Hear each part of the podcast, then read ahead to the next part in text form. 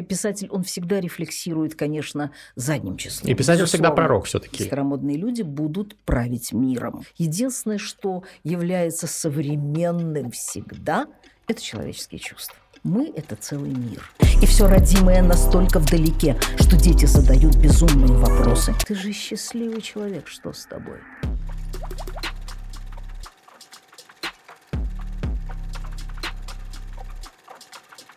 Мы, мы пока песню споем. О, се шалом. А, О, се- А, се шалом. А я всегда думал, что а, пере, перезапиши. это будет нечестно. Нет, это будет честно. нечестно. Нет, нечестно будет. Все, так оставляем. Потому что это подкаст «Терминальное чтиво», самый честный в этой вселенной подкаст об инсайтах, исследованиях и трендах. Сказано о Се Шалом. Оказалось, что а, се, и, и все останется. Все для вас. Потому что для вас стараемся мы, Гриша Мастридер. И Александр Форсайт. И сегодня у нас в гостях, точнее, мы в гостях у непревзойденной писательницы и э, нашего, как сейчас бы сказали, общего краша Дины. Ильиничны Рубиной. Здравствуйте. Спасибо, Дина привет, Ильинична. друзья. Привет, друзья. Насчет непревзойденной, да, это совершенно замечательно, потому что я только что, мне прислали старенькую-старенькую запись, когда я работала в Москве, в Сахнуте, и решила сделать такой совместный концерт израильских бардов, ну, естественно, поющих на русском языке, и московских. И это действительно был замечательный вечер, и я представляла Юль Черсановича Кима. Он был совершенно замечательный. Я, конечно, говорила, что это непревзойденный бард, что это абсолютно непревзойденный поэт и так далее. Я сейчас вспомнила, только что прислали, мы такие молодые. И Юль Черсанович просто... Да и я ничего. Ну, обязательно посмотрите выпуск с Юлием Черсановичем, но сегодня мы будем говорить о Дине Ильиничне, и скорее мы будем говорить с Диной Ильиничной. И будем вместе, как мы это сейчас называем, майнить инсайты, то есть добывать некие интересные выводы о положении вещей в мире, о его трендах, о культуре, обо всем том, что мы так любим. И вот мы с вами э, пили чай на кухне, пока настраивалась аппаратура, и уже начали немного рассуждать о том, как все-таки сильно меняется наш мир и насколько вот нынешний технологический прогресс больше, чем события, новеллы технологические прошлого времени. Вас вдохновляет это скорее или пугает? Меня это ужасает, но я все время боюсь быть несовременной, да. А, С одной стороны, это совершенно прекрасно, потому что, например, я сейчас погрузилась в тему часового дела, то есть часовщик, его тайны, его привязанность к механизму, а, привязанность его организма, постепенное переплавление, так сказать, его слуха, его зрения вот, вот усиленного этой лупой и так далее. Часовщик старых времен, да, начала 20 века. И, казалось бы, раньше, ну, до изобретения э, интернета, я бы начала искать часовщиков. Ну, особо долго мне бы не пришлось искать, потому что у меня дед был лучшим часовщиком Харькова, а папа, э, естественно, как его сын, умел чинить часы. И когда я писала про это на «Солнечной стороне улицы», в романе «На солнечной стороне улицы», мне папа подробно рассказывал, что такое часики, анкерный ход, э, ну и так далее, как он торговал на барахолке послевоенной этими часиками продавал. Короче, я бы обязательно стала бы искать э, профессионалов э, для того, чтобы понять разницу, скажем, между репе- репетитором и, скажем, там, э, карманными часами, луковицей, ну и так далее. Вот. Сейчас я просто иду в интернет и нахожу невероятное количество материала. То есть, с одной стороны, это совершенное счастье для такого сидельца домашнего, как я. Потому что э, я улыбнулась мысленно, когда вы сказали, что вот тренд сюда, тренд сюда, вот эти, вот веяния. Ни черта. Значит, я просыпаюсь утром, я сажусь за компьютер, и это моя жизнь. Я человек очень-очень какой-то внутренний и замкнутой жизни. Ну, у вас Но- очень комфортный, уютный дом. Я А. бы тоже в таком сидел. Вот, но, но, э, значит, с одной стороны, это, конечно, счастье. Это совершенно потрясающая, справочная, абсолютно всеобъемлющая жизнь. То есть какая-то в абсолютно другом облаке жизнь, с одной стороны. С другой стороны, мы даже не отдаем себе отчет, что с нами происходит. Что происходит с нашей манерой и скоростью мыслить. Что происходит? Да. Дело не в этом. Нет.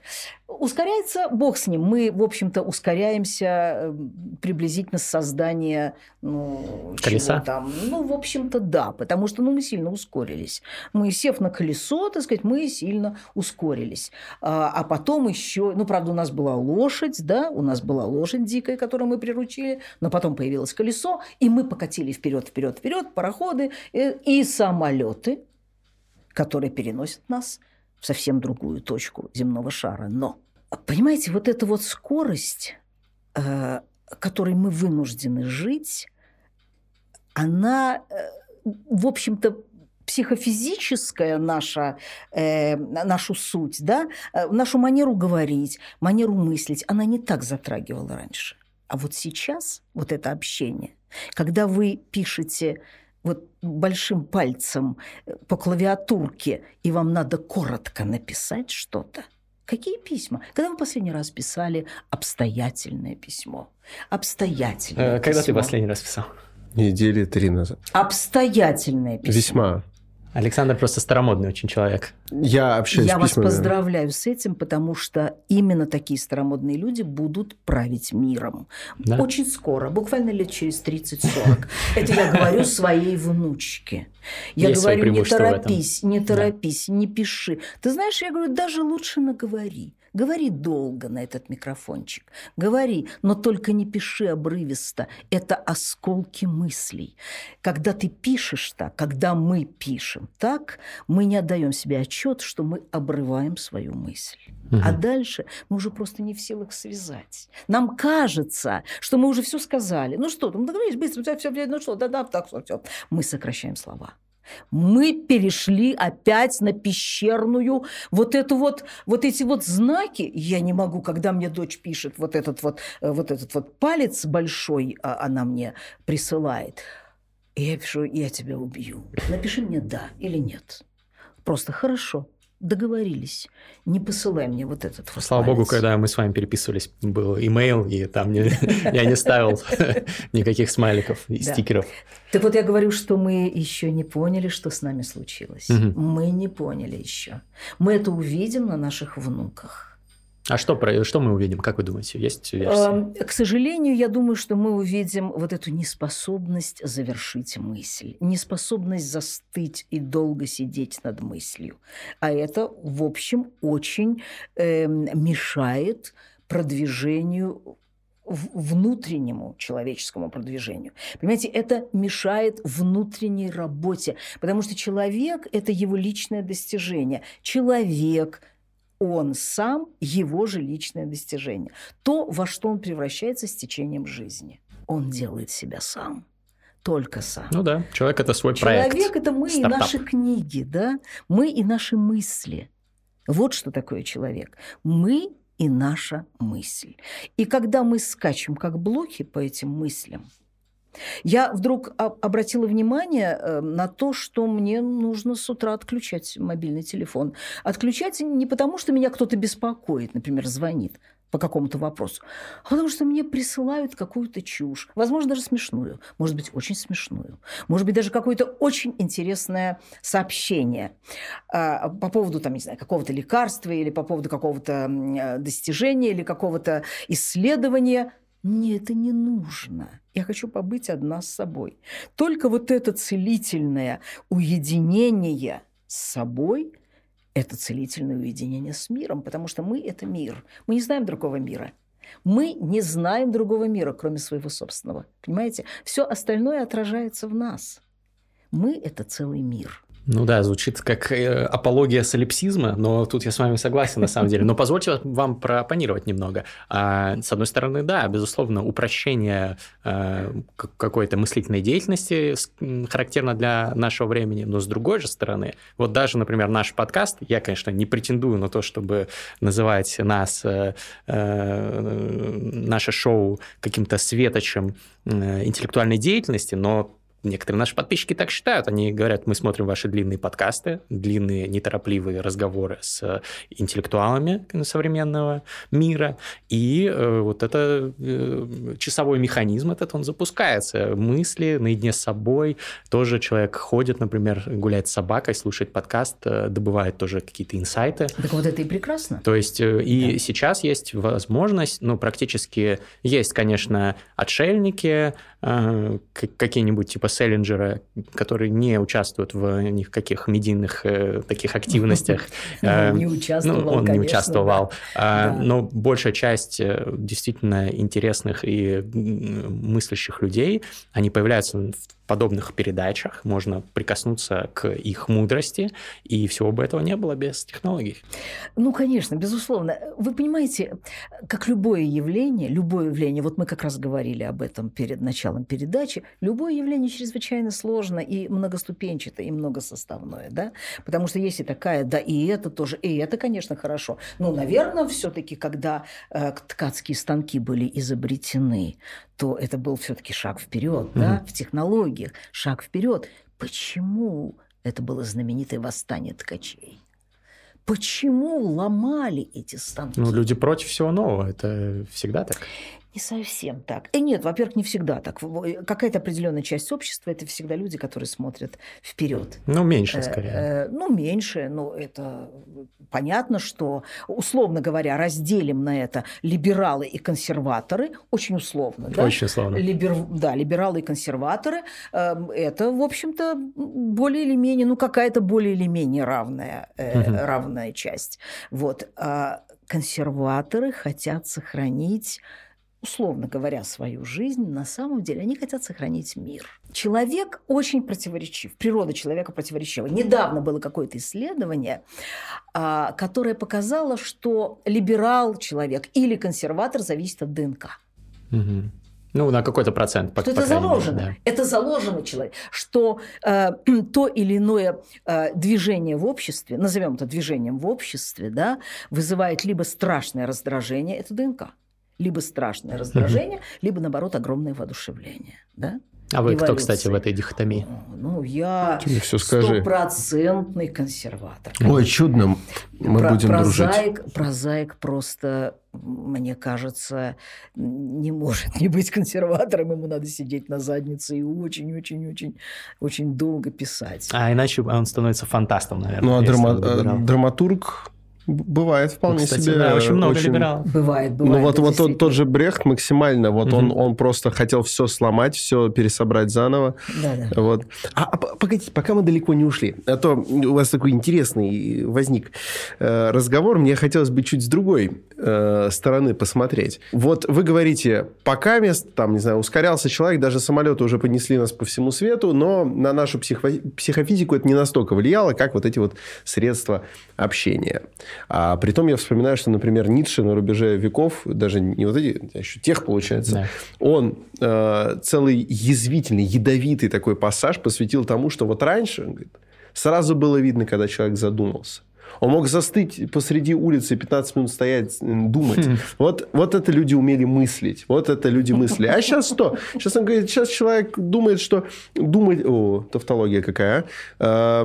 что думать это легко. Что это можно мимоходом, походе. Ну, какие мысли придут такому человеку в голову? Пишет он тогда.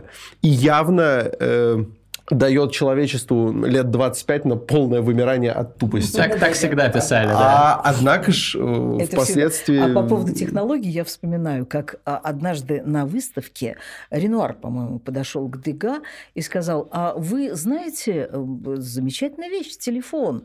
Э, почему вы не установите у себя в квартире? Это просто здорово. Вы знаете, вот, например, я звоню вам, набираю номер, телефонистка, значит, э, связывается с вами, и в вашей квартире раздается звонок, и вы подходите к аппарату и отвечаете.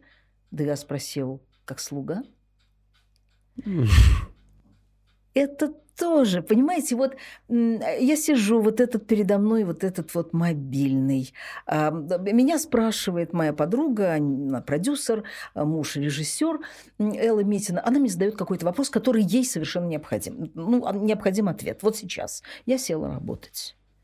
Э, мысль писательская это такая адская штука.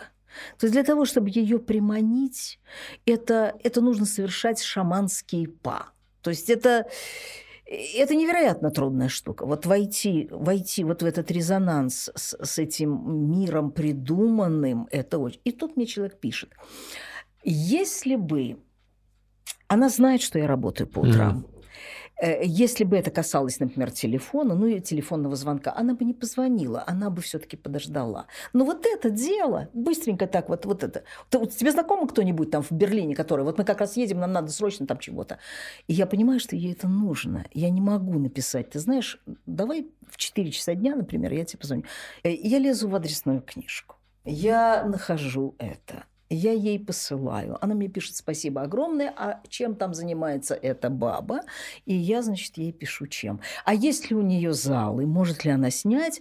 И я еще пытаюсь что-то. Наконец, я уже разъяренная абсолютно пишу, «Э, давай мы свяжемся вот после, во второй половине дня. А что, говорит она, а я ей пишу, потому что во второй половине дня ко мне приходят все это, а приходит и так далее. То, чего никогда бы человек не позволил себе ни в письме, естественно, да, не даже по телефону, потому что сколько можно человека мучить, да, по телефону, как-то это. Но вот этот формат, как сейчас говорят, да, вот этот формат позволяет всковырнуть вот эту драгоценную пленку тишины моего дня. И я уже понимаю, что ну, у меня на очень длительное время работа полетела к черту. Хотя это моя близкая подруга, я, конечно, все найду, конечно, все сделаю. Это я показала маленький вот пример. А по поводу мысли, по поводу того, как человек выглядит, когда он задумался, mm. да, все зависит на самом деле от того, чем человек занят. Потому что я абсолютно уверена, что, например, там, не знаю, хирург, он тоже не будет трепаться во время операции. Да? Вот. А кто-то может совершенно спокойно и трепаться, и как-то все делать э, попутно. Это сложная штука. Понимаете, человек очень гибкое существо. Он, конечно, воспринимает и принимает э, реалии измененного мира. Штука в том, что за последние лет скажем, 20, не 30 я говорю, потому что 30 лет назад только появился вот этот интернет, и мы начали только-только там шевелиться и так далее. А, но последние лет 20 нам предлагается невероятное изменение. Просто невероятное изменение. Это бьют мои часы. Mm, Это американские, американские часы времен войны севера и юга. А сколько пробило-то? А, пробило половину. Э, они могут показывать неправильно, но они звучат в доме. Они звучат как пароходная рында. И за это я их купил. Класс. Но они редкие, потому что у них указан год 1867. Это редкость часы не всегда датировали. Конечно. Э, интересно. А почему вы не отключаете уведомления, когда работаете? Это же действительно сакральный процесс писательский. Я просто... У меня отключены всегда уведомления. Если я в каком-то режиме глубокой работы нахожусь, я не отвечаю никому. Все а знают у вас мои есть друзья. уже дети? Пока нет. Поговорим. Э, у меня дети, внуки. До недавнего А можно отключить для мама. всех, кроме детей? Кстати. Они обязательно найдут тебя. Это то же самое все. Нет, конечно, я сейчас уже решила, что я, конечно, буду э, потихоньку отчаливать как бы в свой океан э, и плыть там где-то одна. Потому что есть же еще в писательской работе совершенно замечательный момент, когда работа пошла, и, и, и тебе уже просто, ты уже, что бы ты там не слышал, тебе это совершенно угу. пофигу. Работа идет. Состояние потока, как да. его называют сейчас. А, а вот литератор, чурающийся нового и такой обязательный консерватор, по вашему мнению, не становится ли он исключительно летописцем прошлого? Не становится ли он э, смакователем того, как было, и м- излишне скептически настроенным по отношению к происходящей жизни. Вот я, я, я поясню про что. Э, просто есть есть как будто бы два действительно сорта прозаиков. Я стал думать, действительно, ну вот есть Виктор Пелевин, который, наоборот, старается максимально трендово успеть книгу написать. Только там Angry Birds выходит, он такой, о, будет книжка, которая вся на этой игре завязана. А есть Водолазкин какой-нибудь? Вот, а есть Водолазкин, который он где-то вообще не с нами. Он где-то там, в веках. Ссылка на выпуск с Водолазкиным в описании. Бесспорно. А есть ли среди этих двух типов какой-то, который вот он правильный, писатель, а другой это, это, это временщик. Вот. Или, Но или вы представляете, так ребят, так? вы представляете, если бы вся литература состояла из Пелевиных, например? А если Они вся из Водолазкиных? они- Ну что ж, она когда-то и состояла вся из Водолазкиных. И, к слову сказать, условно говоря, каждый писатель ведь имеет свое лицо. И мы не можем сказать, что вся литература будет состоять, например, там, из Водолазкиных или из Рубиных, или Из консерваторов, из, или из говоря. Сорокиных, э, или из Лимонов. Это была бы очень странная литература, если бы Да, да, да. Сорокина. Понимаете, а- а, искусство, любое искусство драгоценно тем, искусство, музыка, литература драгоценно тем, что оно сверкает всеми красками. Да? И каждый, как пела Матвеева, новелла Матвеева, э, «Слава – это степь без края, и где каждый может взять себе пригоршню снега». Э, мы сейчас говорим о каких-то вещах, понимаете, э, вот если бы было бы. Пелевин такой. Вот это такой писатель, понимаете? Это такой ум. Это так вот сконструированная, такая вот сконструированная писательская машина. Акунин это другой человек, понимаете? Но это тоже это человек, который дает себе задание сесть и написать вот такую вот книгу. Например, вот такую книгу. Причем я ни в коем случае не говорю, что хорошо, а что плохо. Боже упаси. Я помню, я как-то разговаривала с Мишей Шишкиным, он приезжал сюда, в Израиль, и мы гуляли тогда по Эйнкерему, это замечательный район Иерусалима, каменные старинные дома, чудесные переулочки, тупички. Мы там с ним погуляли, зашли в ресторанчик «Карму». Конечно, говорили о каких-то своих делах, э, о писательских. И я ему пожаловалась, что вот вышла книга, э, я не помню, что тогда вышла «Русская канарейка», что ли, трилогия, и что я чувствую себя абсолютно обессиленной, но надо, надо писать, надо работать, потому что не помню, почему уже сейчас. И он сказал, а что ты паришься, сказал он. Знаешь, вот я, когда напишу книгу, вот вышла книга, и год я вообще свободен внутренне. Мне ничего не надо. Такой покой, и вообще такая радость, э, как бы такое вот отдохновение. И второй год тоже я Ну, чувствую он поэтому себя... и пишет не очень много Э, книг. Я и второй год. Вот уже когда третий год прошел, то тогда я уже начинаю, мне уже, так сказать, как-то вот э, я начинаю думать, что вот надо было вообще сесть за работу там и так далее, и так далее. Если бы я не... И, и вот другой тип, например, когда э, как-то мы... э, здесь недалеко живет знаменитый, сейчас уже, ну, я думаю, мало кто помнит, Эдуард Кузнецов. Это знаменитое самолетное дело, когда он, он и группа еще людей э, протестных, вот вам, Мгм. пожалуйста, протестный Да. характер, пытались, ну, планировали Угнать угнать, самолет. самолет, да, чтобы выпустили в Израиль. Э, Его посадили, ну, сначала его приговорили к расстрелу, его вели на расстрел, и прямо уже у стенки, можно сказать, объявили о, о том, что заменяется смертная Как-то казнь. Достоевскому. Э, Совершенно точно, совершенно точно. Да, он очень сильный человек. Сейчас он уже в возрасте. А, Неважно. Как-то мы на обеде, там был ужин во дворе, у них чудесный дом, чудесный двор, э, с Василием, э, с Василием Павловичем Аксеновым. Там мы Мгм. пересеклись. И у нас была замечательная собачья беседа, потому что у него собака была Пушкин. И он очень интересно рассказывал. У него такой же замечательный голос, бас. И он говорил, о, мой Пушкин. Причем он мне сначала в начале ужина показался таким человеком, который уже себя бережет.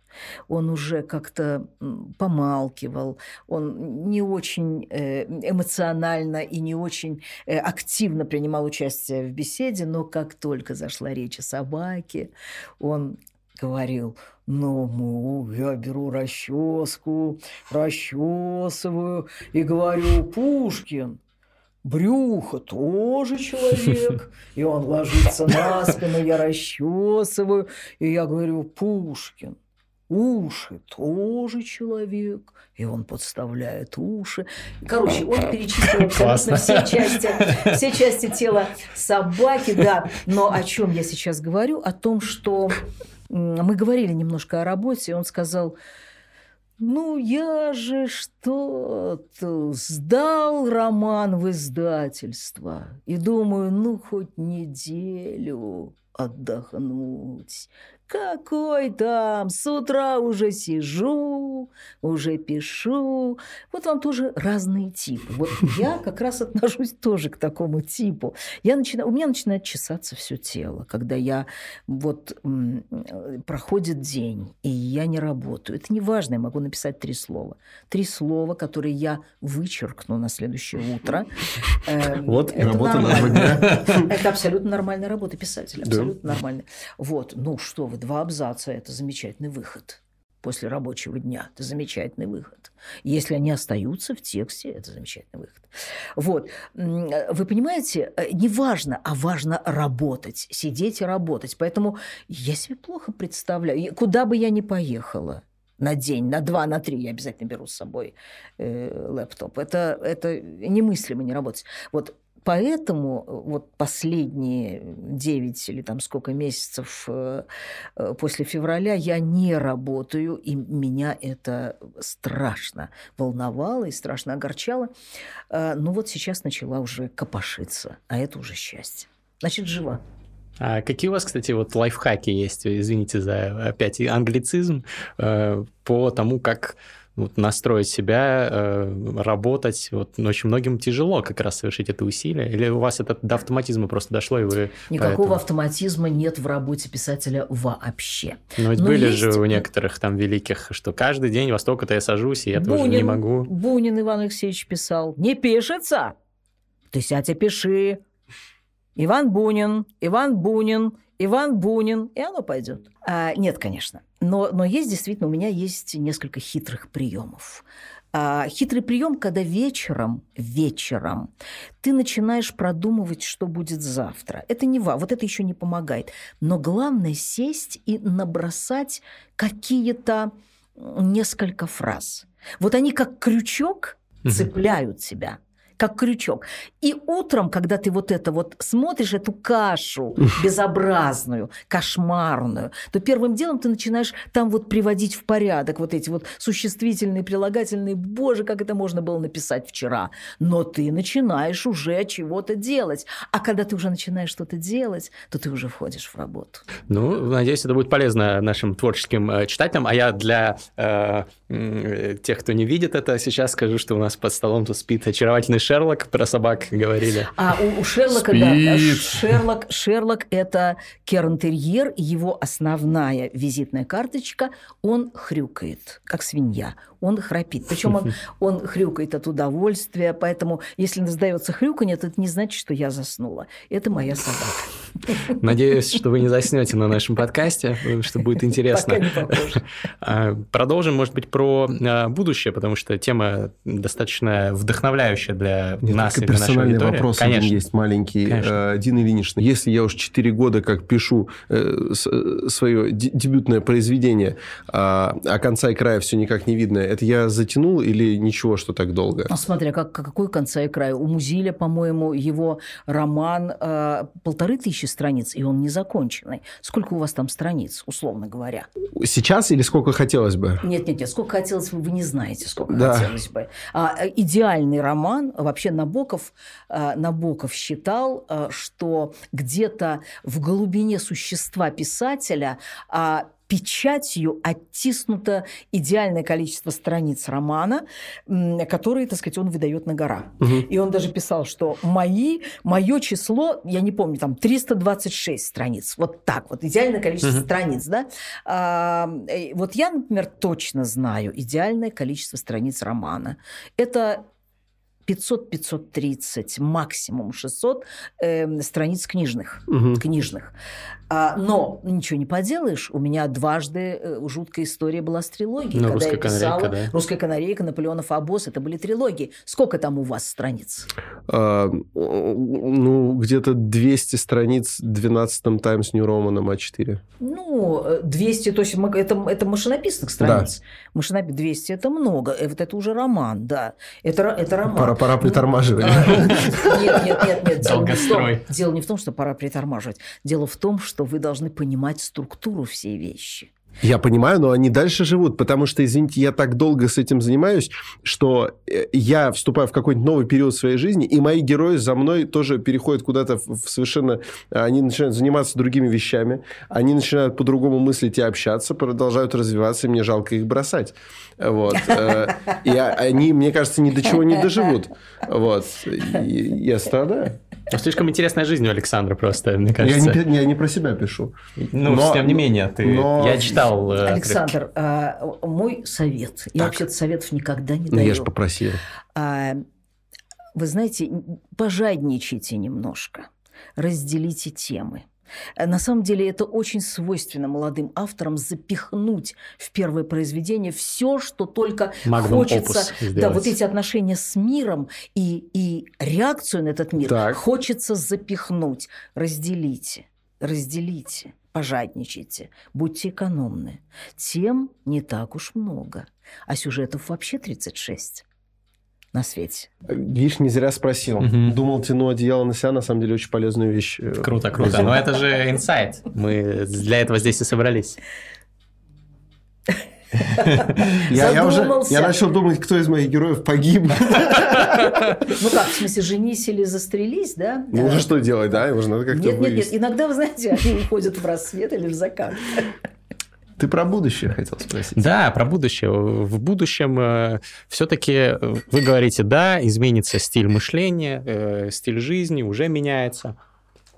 А, а что, как вам кажется, больше всего изменится? Вот если мы посмотрим вот вперед, прям сильно вперед, там не на 5 лет, а вот на там, несколько десятков лет. Что будет самым радикальным изменением, помимо там каких-то я технологий? Думаю, я думаю, ну, вы понимаете, я не пророк. Я не пророк, и э, писатель, он всегда рефлексирует, конечно, задним числом. И писатель безусловно. всегда пророк все-таки, я поспорю. Э, не Хороший писатель, да, во ну, всяком случае. Э, а мы вас таковым считаем. По-разному. Спасибо, дорогой. По-разному. По-разному бывает. А иногда он не пророчествует, а, а рефлексирует все-таки. Когда он просматривает а, задним числом вот эти вот все события, которые были. И, эм, мне кажется, что, к сожалению, наиболее изменятся и пострадают отношения между людьми они становятся более легкими, более быстрыми, понимаете? А я по себе знаю, что а, гораздо гораздо труднее мне было раньше снять трубку телефонную и кому-то позвонить. Мне было труднее выйти на контакт. Во-первых, потому что я и сама была тяжелее в, в своем обиталище внутреннем. И я знала, ну, например, да, скажем, мы большие друзья с Игорем Мироновичем Губерманом. Мы большие друзья. Тем не менее, я выбирала время, когда позвонить. То есть я знала, что Игорь просыпается поздно. То есть он, он не жаворонок, он сова. Значит, до 11 ему лучше вообще не звонить, потому что он может разорвать как тигр вообще человек. Потом а, это какой-то небольшой период времени, когда культурно можно позвонить, можно позвонить, потому что потом после обеда, там, не знаю, там он спит. А потом вечером он смотрит боевики. Это Блин, какой любимый. крутой чел. Встает поздно и вечером а, а, а он же еще и работает, понимаете? Вот. Поэтому и это было... А сейчас, опять же, ты просто пишешь, как дела, что там, как и так далее. Это более короткое расстояние между людьми, понимаете? А когда более короткое расстояние, это как вы едете в тесном лифте. Вы едете в тесном лифте. Можно подружиться с незнакомым вот человеком благодаря здесь, этому. Здесь, в Израиле, а на черта он нужен? ну, человек. а как, кто знает, Нет, какие он будут... нужен только если он может помочь э, в, в, в каких-то романных делах. Вот тогда он, конечно, безусловно. Ну, в этих тоже. А, ребят, давайте я сейчас попрошу, крикну Борю, и он заберет этого негодяя. Боря! Борь, забери, пожалуйста, этого хрюкалку. Очень Он мило. мешает передаче. Он мешает передаче. Давай, и, и запритесь там нафиг. Мы, мы говорим о да. том, что, э, что очень укоротилось расстояние между людьми. Угу. знаете, между прочим, это было одно из таких вот довольно досадных для меня потрясений здесь, в Израиле. Эм, а ко мне подходили, там, меня узнавали там, на улицах. А, и если, если в России, ну, я уехала еще, э, в общем-то, ну, у меня было уже тогда четыре книги, но я не могу сказать, что меня прямо узнавали угу. на улицах. Э, сейчас меня в Телаве узнали, э, в, в, в, в Грузии, э, в, в кондитерской. Так вот, э, здесь ко мне стали подходить. Почему? Потому что, ну, это наша Дина. Это, это короткое расстояние. Вас это смущает? Да. Хотите да. куполом отгородиться? Э, не куполом, но я хочу быть как-то отдельным человеком. Может быть, это просто черта характера. Скорее всего. Это, скорее всего, черта характера. Потому что я знаю людей, которые очень, э, очень э, тепло воспринимают все это. Все эти селфи, все эти, все эти снимки, все эти, посмотрите, посмотрите сюда, давайте улыбнитесь. Ну, улыбнитесь же, Диночка и ну, так далее. Mm. Да.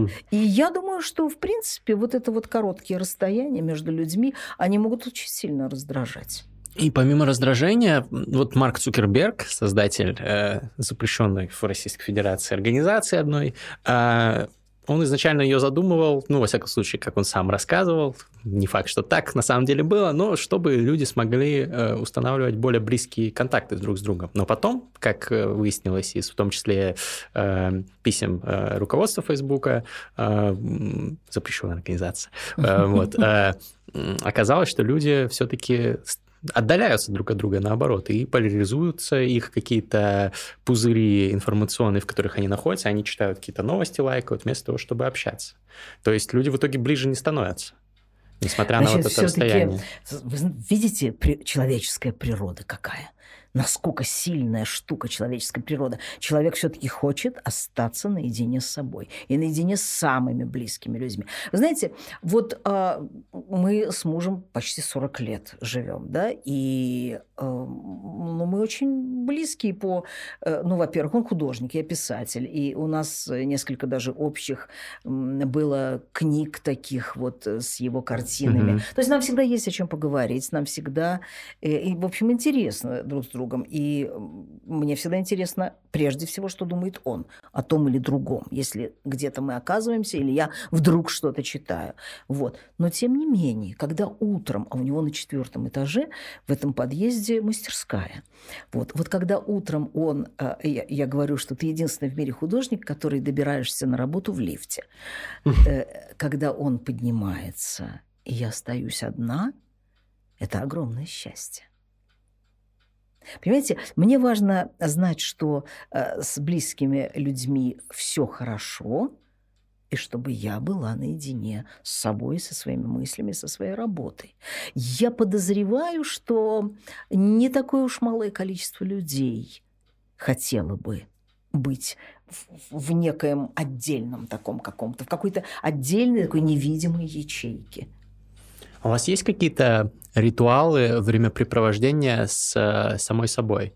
То есть, э, помимо, я имею в виду работы, конечно же, э, например, многие люди гуляют и размышляют о чем-то, да, многие медитируют, многие проводят какие-то другие практики для э, развития своей, своего контакта с самим собой. Что-то такое есть у вас? Вы знаете, меня очень нервирует небольшое количество тысяч километров в государстве Израиль, потому что я обожаю э, сидеть э, в машине и ехать куда-то и рулить сама. Mm. Я водилка, и я мне кажется, хороший водитель, потому что я бывшая пианистка. Знаете, координация между руками, ногами и мозгом. Угу. И, и это очень э, помогает. И вот это вот для меня, вот эта дорога, которая, которая там куда-то и что-то, и думается прекрасно. Я помню, что э, когда я писала там и «Синдром Петрушки», и «Белую голубку», у меня все время звучала какая-то музыка эм, по теме романа. Я помню, что когда я писала «Белую голубку Кордовы», а там испанские такие вот мотивы, а у меня звучали романсы и песни на ладино. Это язык, это как вот идыш у э, немецких, э, у европейских евреев, а сефарские евреи – это ладино. Это точно такая же смесь тюркских слов, иврита и испанского языка. Очень красивый mm. язык, очень красивый. Причем они всегда очень преданы этой своей общине, этому своему языку. И здесь, в старом городе, до сих пор есть несколько таких подвальчиков, ресторанчиков, куда люди приходят, чтобы поговорить на ладино. Интересно. И вы слушали это в машине, если я, слушала в машине. И вы просто ездили, куда глаза глядят, или а, как ну, это я работает? ездила по разным делам, потому что иногда, ну, вот я выступаю, там, mm-hmm. скажем, я могу выступать в Бершеве, я сажусь и еду, и это все-таки хорошие такие вот два часа пути туда, два часа назад. И, и я ставлю. А, например, э, когда я писала э, синдром Петрушки, то у меня постоянно звучал минорный свинг. Джанга Рейнхарда, э, потому что он описывается в этом романе. И я могла его слушать тысячу раз. Мне это не надоедало, потому что он вводил как бы в некий ритм. И это для меня важно. Ну и гулять, конечно, безусловно. Вот гуляешь с собакой, и все чуть свет с собакой вдвоем. Очень интересно. Расскажите еще какие-то, может быть, ваши э, уловки, э, хитрости по тому, как сохранять бодрость духа и продуктивность, э, и все вместе взятое. Вы знаете, я ввязываюсь э, в разговоры э, с совершенно незнакомыми людьми я ввязываюсь в разговоры. То есть все-таки э, вот да, эта дистанция, считаете, это не нужно, да, да? вот иногда это, нарушается. Вот, да, нет, так это, это же работа. Это угу. работа. А. Это работа. Э, при этом у меня э, абсолютно становится тот же самый лексикон. Когда я разговариваю со старой марокканской теткой в поликлинике, у меня становится другая интонация. Когда я на рынке торгуюсь, то это, это совершенно... Ну, вы как писатель э, счастье. должны владеть этим инструментом это, в совершенстве. Это, да? это счастье. Угу. У меня есть в центре Иерусалима магазин, где такой иранский еврей, а, у меня много есть чего здесь по дому, э, который я купила у него. Э, иранская керамика, персидская. А, вот даже на балконе у меня, он мне продал совершенно замечательные такие плитки с грифонами. А грифоны это ведь, э, это ведь сакральные существа мифологические. И я купила несколько, и там есть одна старая плитка, ну как старая, ну лет 120 где-то. Mm-hmm. Вот. И я вделала в Иерусалимский камень. И вот я так люблю прийти, зайти к нему в магазин и долго о чем-то говорить с ним. А вот на его языке. Я имею в виду на иврите, это, конечно, иврит, но э, с его этим иранским акцентом. И я люблю... С ним я не торгуюсь, потому что он знает меня, он дает хорошую цену. Но на базаре, на рынке, в старом городе, ой, это счастье поторговаться. Ну, вы в Ташкенте долгое время прожили, конечно, вы должны конечно. Я как бы тоже, человек. да. Я вообще восточный человек. Да. Классно. Вот эти все антикварные вещи, мне кажется, это, ну вот э, Э, моя девушка Катерина, она э, тоже блогер, и э, в своих блогах она много рассказывает о практиках Блесса, концепцию, которую она придумала. Мне кажется, вот прям это очень похоже, то, как, ну, Друзья, ну посмотрите просто на то, если вы слушаете аудиоподкаст, включите видеоверсию, просто посмотрите, как этот дом выглядит. Тут везде какие-то часы, там 1800 какого-то года, плитка 120-летняя. А, и ну, дело даже не в редкости, не в дороговизне, безусловно, а в э, какой-то энергетике. Во времени. Энергетике и во времени. Совершенно точно. Мне, например, неизъяснимое счастье доставляет... Вот сама мысль о том, что, что прошло две мировых войны, прошли какие-то революции, прошли какие-то страшные потрясения, а вот эта австрийская ваза с этими четырьмя бронзовыми мальчиками, которую я купила на блошином рынке в Вене и везла, можно сказать, на собственной груди, чтобы она не разбилась, это Австрийская империя, это начало 20 века или конец 19 точно не знаю. Вы представляете, что это сделал? Это, это сделал, скорее всего, не один человек, а несколько. Мгм. Это и скульптурки, это и э, обжиг, это и роспись. А, и этих людей давно нет, и кости их уже истлели. Мгм.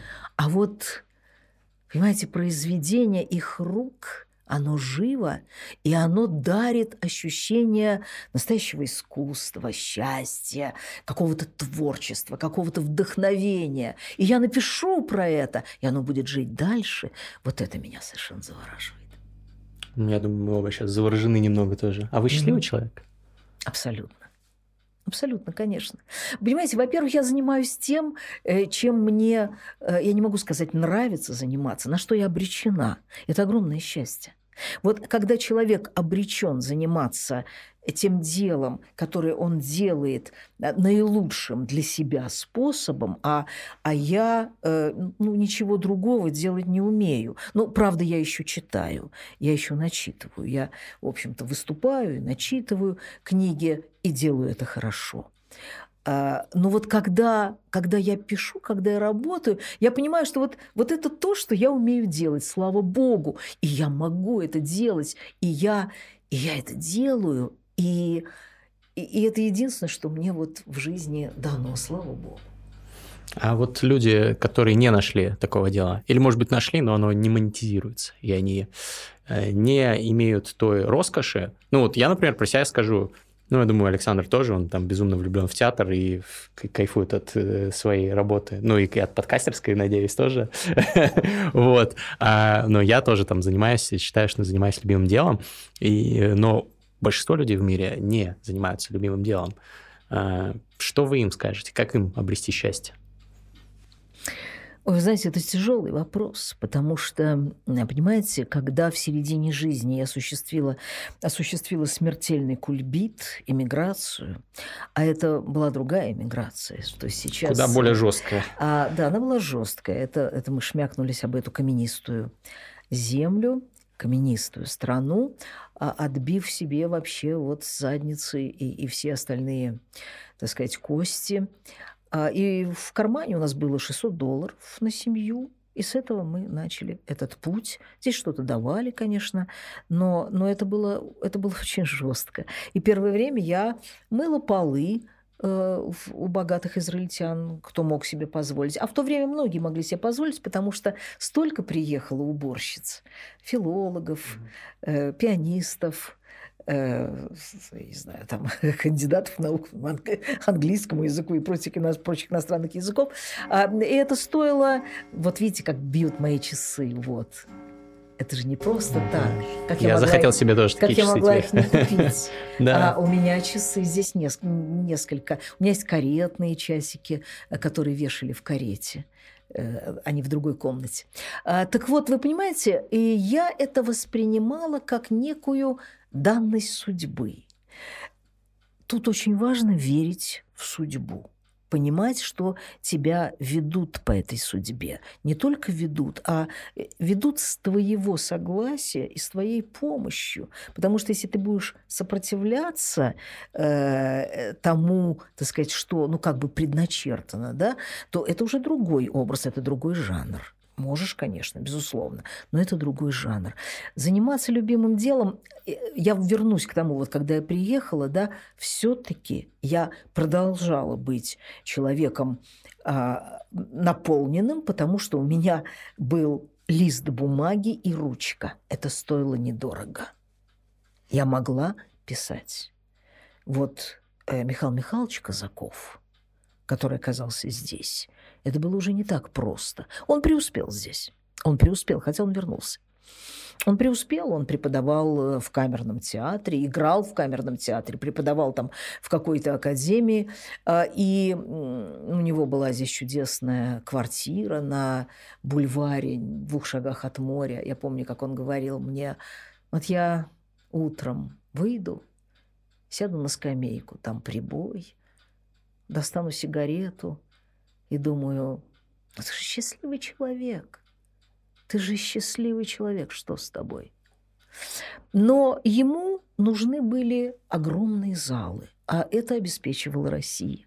Он привык к большим залом. Он привык к огромному количеству, э, к огромному числу поклонников. Здесь ему было тесно. И он вернулся. Значит, это актер. Режиссер там еще сложнее. Еще сложнее. Нужен театр, нужны деньги на постановку. Художнику ему ну, сложнее, чем писателю, потому что кисти, краски, холст – это стоит дороже, да. чем ручка и Порог бумага. вхождения выше. Да-да-да. да. Поэтому я не могу дать никаких советов. Театр – это всегда очень сложно. Ну, мы и сейчас это наблюдаем, потому что, например, сюда, э, сюда приехал Толя Белый. Вот Анатолий Белый приехал. Э, ему повезло, он тут же там какой-то спектакль у него, значит, получился, он отрепетировал и сейчас вот выступает. Но все равно я предвижу, что наступит момент, когда ему э, будет не хватать этого зала, где он играл в Амхате. Вот, будет не хватать. Человек, конечно, наиболее комфортно, я имею в виду творец, творец, наиболее комфортно чувствует себя в лоне, но произнесем это высокое слово, в лоне родной культуры. Я да. только хотел бы присовокупить, что мне кажется, занятие любимым делом и возможность им заниматься далеко не всегда делает человека счастливым. Это не единственный критерий. Наверное. Это вообще не единственный критерий. И иногда, ну, здесь, наверное, будет слишком много рассуждений, но мне кажется, что иногда этого просто недостаточно. Не, ну, очевидно. Вот. Но... Семья, любовь. Да, да, да, много, думаю... много, много этих э, переменных. Здоровье. Можно составить формулу. Но, но театр, театр это совсем действительно сложно. Это прям ужас какой-то. Вот пишу я, все, я за бумагу, ну, за обычную, пищу бумаги, на которую пишу, за всю жизнь ни копейки не заплатил, потому что я ее из э, этих из гостиниц утаскиваю. Экономный человек. И, значит, оборотка, вот это все полно. Ручки тоже, ручки повсюду валяются, где ни попадя а трупа не валяется нигде. Ты как Мольер берешь Или валяется, но только если сильно выпьет. Да, такое бывает, но с ней особо не поработаешь. Ну, хотя можно, если это Вырыпаева ставить там пьяный, то нормально. Слушай, ну, Артем Импольский и в таком состоянии гениально сыграет. Это же профессионал. Да. Может и так. Это постоянный персонаж нашего подкаста. Избранные художники совершают невероятный прорыв. Ну, например, Набоков, который становится или, скажем, э, господи, Конрад, например, который был поляк. А, буквально два-три имени. Два-три имени.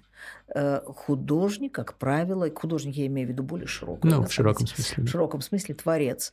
Он, конечно, он, конечно, процветает в лоне, так сказать, своей родной культуры. Но получается, э, сегодня благодаря глобализации есть еще одно последствие, благодаря технологиям, что можно оставаться в лоне родной культуры, находясь где угодно. Хотя, да, конечно, ну, я вот эмигрировал, получается, э, чуть меньше года назад, и, безусловно, я скучаю по России, но я не чувствую, что я не в лоне э, русской культуры. Я, конечно же, Э, стараюсь не читать новости и все такое, но я очень много общаюсь с э, своими соотечественниками, как уехавшими, я, так и оставшимися. из новостей не вылезаю. Я никогда не вылезала. Мне очень важно, э, мне очень важно знать. А у меня как-то, знаете, вот как, как а, понтонный мост, да, с двумя вот этими основными надувными или как это вот этими э, баллонами. Да. Вот это у меня Россия и Израиль. Израиль сейчас уже, конечно, э, это моя страна совершенно, потому что, ну, это страна моих детей, моих внуков и, и прочее. Но, но Россия, она как-то очень держит, возможно, потому что язык. Ну, а как для вас вот ваше высказывание проявляется про лоно родной культуры? Да, очень просто. К сожалению, к сожалению, а несмотря на то, что я ну, довольно свободно говорю на иврите, все-таки я... Вы знаете, это интересное свойство писательского мозга. Вот любой язык у меня начинается так. Я очень быстро... Я, я, э, у меня такая есть, знаете, актерская э, возможность и способность хватать что-то. Э, и я, оказавшись в Италии, например, да, я начинаю уже там чего-то составлять, и, и фразы, и там какие-то фразы уже говорю. Оказавшись в Германии, то же самое, да, э, там английский и так далее. Иврит э, я могу говорить на иврите, но мозг отсекает, как только я дохожу до какого-то определенного, э, до определенного уровня владения языком, мозг и моя писательская, как бы вот эта вот э, бухгалтерия, я не, не бухгалтерия, администрация, да, угу. говорит так, все, вот здесь, все, а это нет. Сиди, сиди, сиди, занимайся своим языком. Потому что я все время читаю по-русски, естественно, и, и бесконечно читаю. Если я не работаю, то я читаю. А на иврите читаете? Нет. Не читаю, потому что как только человек начинает читать на э, чужом, на другом языке, думать, он э, не думать, но он погружается в совсем другую структуру языка. Я не могу себе этого позволить. А если мы опять э, вернемся к названному вами Набокову, угу. то... Я думал тоже об ну, этом. Ну, то есть... Э, он... Понимаете, это не, совсем, это не совсем корректный пример, потому что у Набоковых была очень англизированная семья с трех лет там дети говорили на английском. Там вообще была очень англизированная семья. Отец очень любил английскую культуру, и там был и бокс, и, и процветал в семье. И вообще очень, очень была англизированная. Поэтому, когда он попал э, в Кембридж, то у него не было вообще никаких проблем. Он блистательно говорил на английском. И все-таки он стал писать не сразу. Или возьмите, вот мы не упомянули э, Бродского. Вот это self-made man в невероятном а, примере своем, в невероятном. Вот человек, который закончил 9 классов. Понимаете, один из образованнейших людей э, прошлого века. Да, жалко, конечно, что мы с ним не запишем никогда подкаст, а, но... А, он был довольно желчный господин. Ну, было бы интересно с ним закуситься, в том-то да. и дело, да. Мне кажется, да, он такой да, темпераментный да, да, был. Да. А, но вот э, у этих людей и у многих других, да у того же Пушкина, который очень много читал на иностранных языках, не думаете ли, что все-таки может обогатиться? Э, э, то есть это другой образ мышления, другая, другой способ конструирования там иногда фраз, но это уже может обогатить русский язык. А, я не думаю, что это может обогатить русский язык. Я, например, яростно, яростно восстаю внутренне против всех этих лайфхаков. И я тре- чувствую трендов, это, да, каждый раз вы хмуритесь и, на меня. И так, далее, и так далее. А, я считаю, что он, понимаете, русский язык, он переваривает огромное количество иностранных слов. Всегда общем, переваривал. Да, всегда переваривал, но не так быстро. Понимаете, когда человек обжирается чем-то, то у него плохо с пищеварением. Вот сейчас как раз вот это и происходит вот с этим развитием интернета. Это особенно последнее десятилетие. Какое-то невероятное количество иностранных слов. И, главное, не, неоправданных. Потому что есть русские слова, которые... Вы знаете, вот, например, иврит, э, он же создавался, ну, создавался. Понятно, что он, он существовал всегда, несмотря на то, что его называют мертвым языком. Тем не менее, э, во-первых, на нем молились всегда. Во-вторых, когда встречались люди торговые, например, кто-то из турецкой общины, какой-нибудь турецкий еврей и, и немецкий еврей, и у них не было языка общения, то они переходили на иврит, потому что каждый учил в какой-нибудь своей там ешиве, э, учил э, Тору, а там все написано на иврите. Так вот, когда э, такой человек, родом из России, кстати, Перельман, когда он э, Бенегуда, он потом взял себе псевдоним, э, когда он решил воссоздать иврит, и стал его создавать, создавать, потому что в Торе огромное количество слов отсутствовало, да, отсутствовало. Так вот, а вот это меня даже раздражает. То есть в иврите практически нет иностранных слов. Нет. Вот компьютер, казалось бы, международное слово. Ну, просто международное слово. Здесь это должен быть махшеф. Ноты, ноты – это международное слово. Везде ноты – это ноты. Нет, здесь это тавим. Это, это невероятная вещь. То есть он, он очень-очень как бы язык, который хочет все, э, все переварить к себе и, и, и остаться очень вот, самостоятельным таким. Э, Академия языка иврит каждые, по-моему, каждую неделю или каждые две недели выдает какое-то определенное количество новых слов. И они идут в народ. М. Хотя ругательства русские великолепно преобразованы. Да, мы слушали песню какую-то в машине, ехали пока по Иерусалиму, там были единственные слова, которые были понятны, это были русский мат. Вот, что-то что было рэперское. Да. А, Великая, вели- великая, конечно, а, часть нашего языка, на мой взгляд. Вот, а по поводу, я закончу, просто вы, вы у меня спросили, я не ответила на этот вопрос. Обогащает ли это писателя? Вы знаете, вполне возможно, что есть люди, которых, которых это обогащает. Э, Вполне возможно. Но у меня ощущение... Вы знаете, вот э, я очень люблю читать э, английскую литературу. Я люблю английскую литературу. Скажем так, не люблю французскую. Совершенно не признаю шведскую.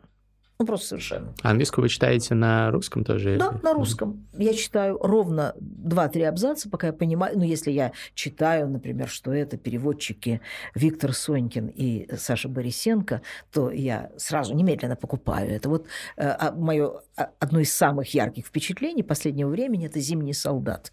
Э, «Зимний солдат» э, Даниэла Мейсона. Блистательная вещь. Дело происходит в начале э, 20 века, гражданская война. То есть мировая война. Мировая война. Первая мировая война. Вот вам, пожалуйста, да? Вот Первая мировая война. Старье. Да? Что за тема? Старье. Какой там Водолазкин? Водолазкин еще все-таки более современен. Совершенно блистательная, великолепная, абсолютно современная вещь, потому что единственное, что является современным всегда – это человеческие чувства. Вот, вот там совершенно замечательно. Так вот, это Виктор Сонькин и Александра Борисенко, одни из лучших переводчиков с английского, лучших переводчиков. Вот сейчас я читаю, например, последний роман Кейт Аткинсон, эм, «Большое дело», кажется, называется. Я смотрю, что это Анастасия Грызунова – мгновенно я понимаю, что это, это понимаете, работа переводчика, она немедленно входит как бы в плоть, Мгм. преобразовывается там в русский язык, просто в русский язык. Так что вы читаете русскую книгу. Неважно, что там называется как-то по-другому герои. Вы читаете просто русскую книгу. Вот. Э, что? Тогда почему важно, что английская вам да, а французская вам Да, нет, если и то, и кстати. другое превращается А в русскую мне не книгу? нравится французский образ мыслей, мне не нравятся эти характеры, мне не нравится э, э, психология и уровень мышления. Мне мне не А, нравится. а- а, скажем так, э, французы э, русского происхождения. Что значит француз русского происхождения? Гори. Гори я какие-то вещи у него Я люблю. думал, ты да. про Гайто Газданова сейчас Нет, Да, скажешь. да, а я- Гайто Газданов тоже нет. Но это, это русский, русское мышление. И в. Гори тоже русское мышление. Даром, Я что на даже- французском. Э, Это совершенно не важно. У него, у, него, у него русская структура мозгов, понимаете? Да. Э, И, и это понятно, это, это ясно. Вот. Я к чему говорю? К тому, что э, замечательно талантливые люди, замечательно талантливые люди, абсолютное ощущение языкового пиршества, когда читаешь. И все-таки это не художники, это переводчики. Но они тоже отчасти художники, конечно. Возьмите, не, не отчасти, они художники перевода, они, Да, да. они мастера перевода, Но это точно искусство. Особенно, если Безусловно. перевод художественный. безусловно. И все-таки а, был блистательный переводчик, я была с ним знакома, Лев Гинзбург. Вот поэзия Вагантов, он переводил с немецкого. Поэзия Вагантов, еще он много, пере- переводил очень много. И когда он был уже смертельно болен, он умер очень давно, где-то году в 84-м, от рака, от онкологии. Буквально за месяца два до его кончины вышла его книга, которая называлась «Разбилось лишь сердце мое». А это очень хорошо написанная книга о его жизни. То есть это не совсем художественное произведение, да, это не история сочиненная, да, это книга о его, он написал это замечательно. И все-таки, когда мы это читаем, мы видим, что это, мы читаем, что это книга переводчика. Очень много отсылов к своей работе переводческой. И я вижу, что, что, что это колоссальная, наполненная жизнь переводами. Это меняет человека. Это совершенно другая структура мозгов. Понимаете? А писатель это, это абсолютно другие мозги. Это другие мозги. И поэтому вы не читаете на других языках, чтобы не нарушить ничего в этом часовом механизме шатком. Нет, я не читаю на других языках, потому что других языков не знаю. Может, я бы и читал. Да, но на иврите вы могли бы читать. Нет. Нет. Это совсем другой литературный иврит, это абсолютно другой mm. язык. Вот Мейер Шалев, например, это совершенно другой язык. Э, нет, нет, тут надо поймите, любой другой язык это это колоссальный а, багаж, это гигантский резервуар языка под любой фразой. Да. Под любой фразой. Поговорки, пословицы, ассоциативный ряд, песенки, которые когда-то вы ежик в тумане, я не знаю, там старуха Шапокляк, да, да, да. А, Шапокляк. Э, да, да, да. Я помню, как я э, ехала, мы тогда жили в Псаготе, это было поселение в Ромале, вот мы жили в, в этой самой в вагончике, весь он был как вот эта вот комната, и мы там жили еще, там была Борина мастерская, и, и мы жили там с собакой, неважно, это был, это был очень, и, и простиралось это все прямо открывалось вот в холмы Самарии, это все, и добирались мы из Иерусалима на попутках. Это здесь называется трэмп. И причем попутки здесь это вещи опасные, и поэтому в определенном месте там даже стояло на шесте таком стоял э, телефонный аппарат на этот аппарат звонили. На аппарат звонили. То есть раздавался звонок, аппарат начинал трезвонить. На дороге, на улице. То есть, ну, на, на таком пятачке там все, все, все, все ждали попутку из своего поселения Псагод. Вот, аппарат начинал трезвонить. Первый же человек, который стоял там рядом, хватал трубку и говорил, а, Мири Коэн есть? И а, какая-нибудь женщина кричала «Я!», подбегала и хватала, и там говорили там «Мама, там Ицек описался, что делать?» Например, то есть звонили из дома, да, вот, и, и мы добирались на попутках. И я помню, как-то там э, жил такой одинокий солдат, он был в то время, он, он э, в армии служил. У нас есть такой статус «одинокий солдат». Статус есть такой. А, в смысле, юридический статус? Да. Одинокий солдат. Э, э, да, ну, потому что здесь есть целые программы, приезжают ребята на программу там какую-то, они учатся в интернате, потом они остаются здесь, они идут в армию, но у них мама с папой где-нибудь там. И вот, и поэтому его должны обеспечить э, местом, где жить. Какие-то семьи приглашают его на пятницу в дом, чтобы ну, ужин и так далее. Э, вот на каникулы, ну там на какие-то отпуск ему же дают каждый там раз в две недели отпуск солдатам и так далее. Так вот, Гена Рыбкин, а он был сыном как раз переводчика Рыбкина. А, и вырос он на метро «Аэропорт». Такой был мальчик. Но в 17 лет он приехал в Израиль один.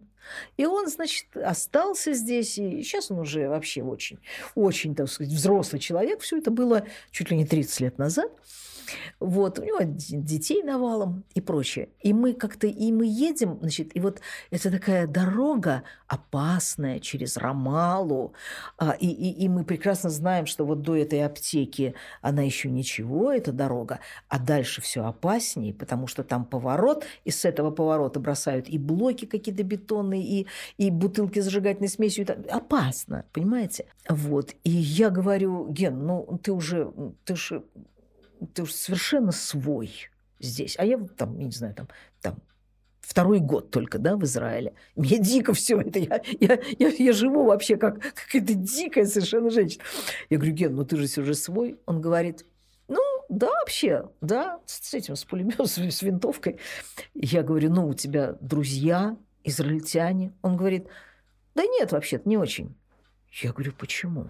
Он говорит, ну, Дина, но они не знают крокодила Гену.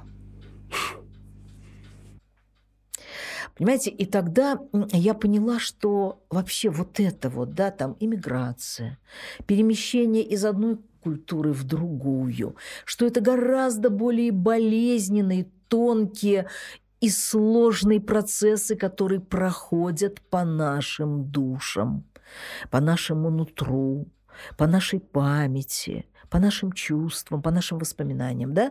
Вот.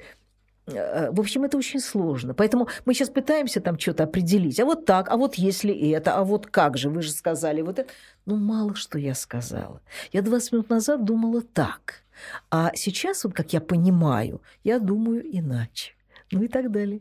Ну, очень вы нас, конечно, вдохновили и дали почву для разных мыслей. Для тех, кто не смотрел, очень советую, друзья, посмотрите выпуск шоу «Книжный чел» с Диной Ильиничной.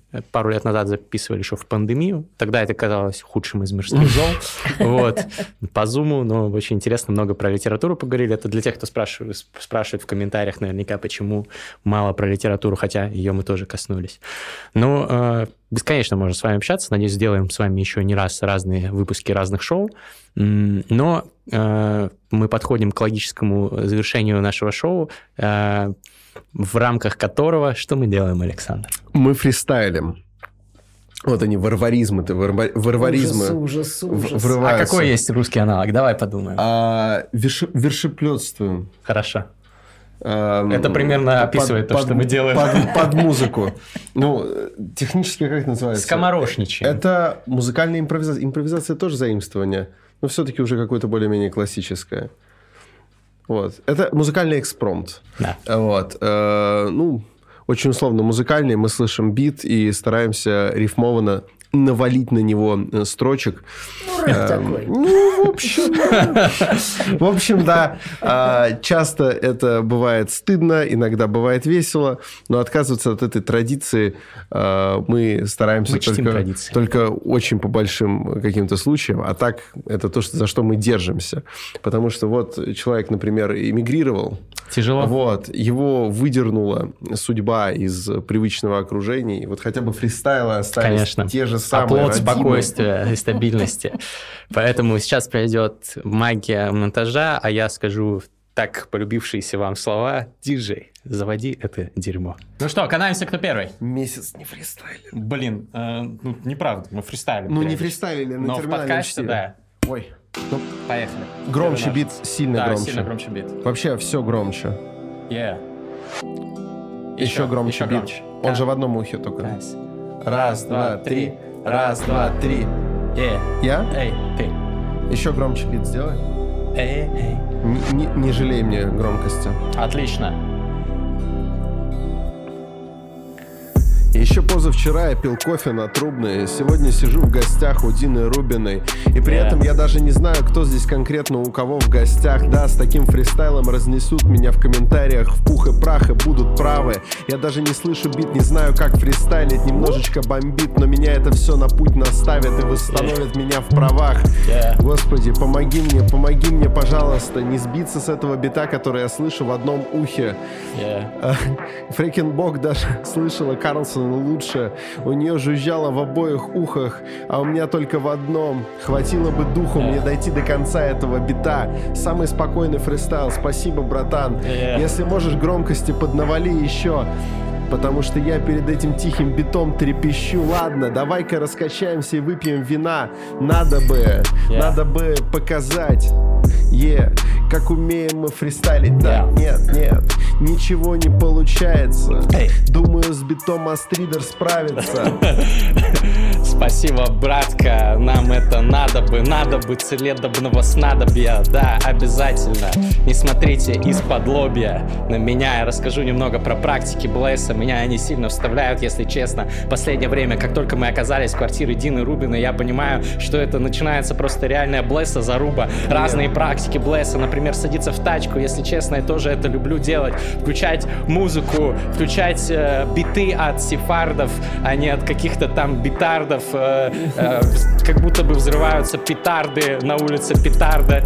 Э, мы когда-то тусовались Запикать с ребятами. Придется. Да, разные, разные практики Блесса, например, антиквариат если у вас есть кэша много, то вы приходите к иранским евреям, говоря, говорите, тащите мне вот это вот поскорее, вот эту вот плиточку, вот эти вот часы из кареты. Можно, кстати, их поставить себе в свою современную карету. Прикинь, в тачке. Бит закончился. Не. Но он не закончился. Не, не. Я знаю твое имя. Я знаю твое отчество. В общем-то, что я хотел сказать, о чем я хотел еще продолжить. Иммиграция — это самый настоящий омут, но ты должен приникнуть к клоуну, ты должен найти свое логово, ты должен обустроить все опять-таки блессовым. Это, это очень скоро будет, если ты действительно поставишь себе эту цель и будешь двигаться продуктивно к ней, кстати, бит должен возобновиться. И ты знаешь, ты знаешь, вроде бы звучало круто, но не очень-то. Знать мое имя и отчество — это не так, чтобы сложно. В моем случае это одно слово. Да. Э, так. Какая светлая комната, какой светлый подкаст, какая светлая гостья. Светлая гостья тоже хочет что-то сказать. Прошу вас. Мы сидим в Иерусалиме, это тоже важно. Потому что Иерусалим – это самый главный город. Потому что Мессия придет не в Вышний Волочок, а именно в Иерусалим. В горячем городе, где все черноволосы и редко говорят на русском языке. И все родимое настолько вдалеке, что дети задают безумные вопросы. Вот в этом городе российские матросы, блажи, блондины с положительным перке, искали, как пройти на Виа Долорозу, чтоб там им погадали по руке. О, и вы идеально попали в бит, Да, кстати. ты знаешь, мне кажется, в наших душах вообще не осталось мрака. Для полной идиллии хотелось бы, чтобы снова храпела собака где-то Yeah. под этим столом. Да, картина уютная очень. Я вспоминаю «Мама 2005», Даниэль Штайн, переводчик, у нее Yeah. в руках. Вот это было знакомство. Никогда не думал, что познакомимся в реальной жизни. И при этом я я потерял дар речи не знаю, как фристайлить теперь. Это звучало... Это был такой мощный навал в бит. Вот что ты можешь об этом сказать? Мы Нет, не можем я- повторить. Я могу повторить, что Даниэль Стан, переводчик, это роман Люси Улицкой. Я понимаю. Да, значит, а Люся Улицкая действительно написала очень важную интересную книгу об Израиле, где очень-очень много неверного. Потому что... Я про знакомство с Израилем Да. не говорю, потому что Да. я здесь не был, собственно, с очень юного возраста. Да, серьезно? Да, я тут был один раз, по-моему, в 2003 году, и ничего особо не помню, кроме того, что был какой-то теракт. э, в Это то было время я был терактов. Это было Там очень странно. взрывались автобусы, взрывалось все вокруг. И, в общем, это был заколдованный круг. Yeah. Мы говорили очень много о переводчиках сегодня. Респект ребятам, если вы с нас смотрите. Напишите, пожалуйста, в комментарии, но э, иногда, конечно, вы переводите недостаточно классно, когда чизкейк как сырник переводил. Чизкейк как сырник. Чизкейк как сырник. Мне, пожалуйста, два сырника с беконом. Так, наверное, они переводили. Ну и бывали Это еще всякие чизбургер. всякие другие панчи. А, это был чизбургер. Меня рвет на отчизну, блин. Мне очень хочется вернуться. Пока ты в эмиграции, ты сохнешь, ты немножечко усыхаешь. Но иногда ты не просыхаешь. Но очень сильно в этом помогаю фристайл. Друзья, 5 звезд на iTunes, терминальное чтиво. Поставьте, пожалуйста, лайк за фристайл Дины Ильиничной, потому что это было мощно. Это было вот, я, я бы сказал, что это фристайл на солнечной стороне улицы. У. Пока-пока.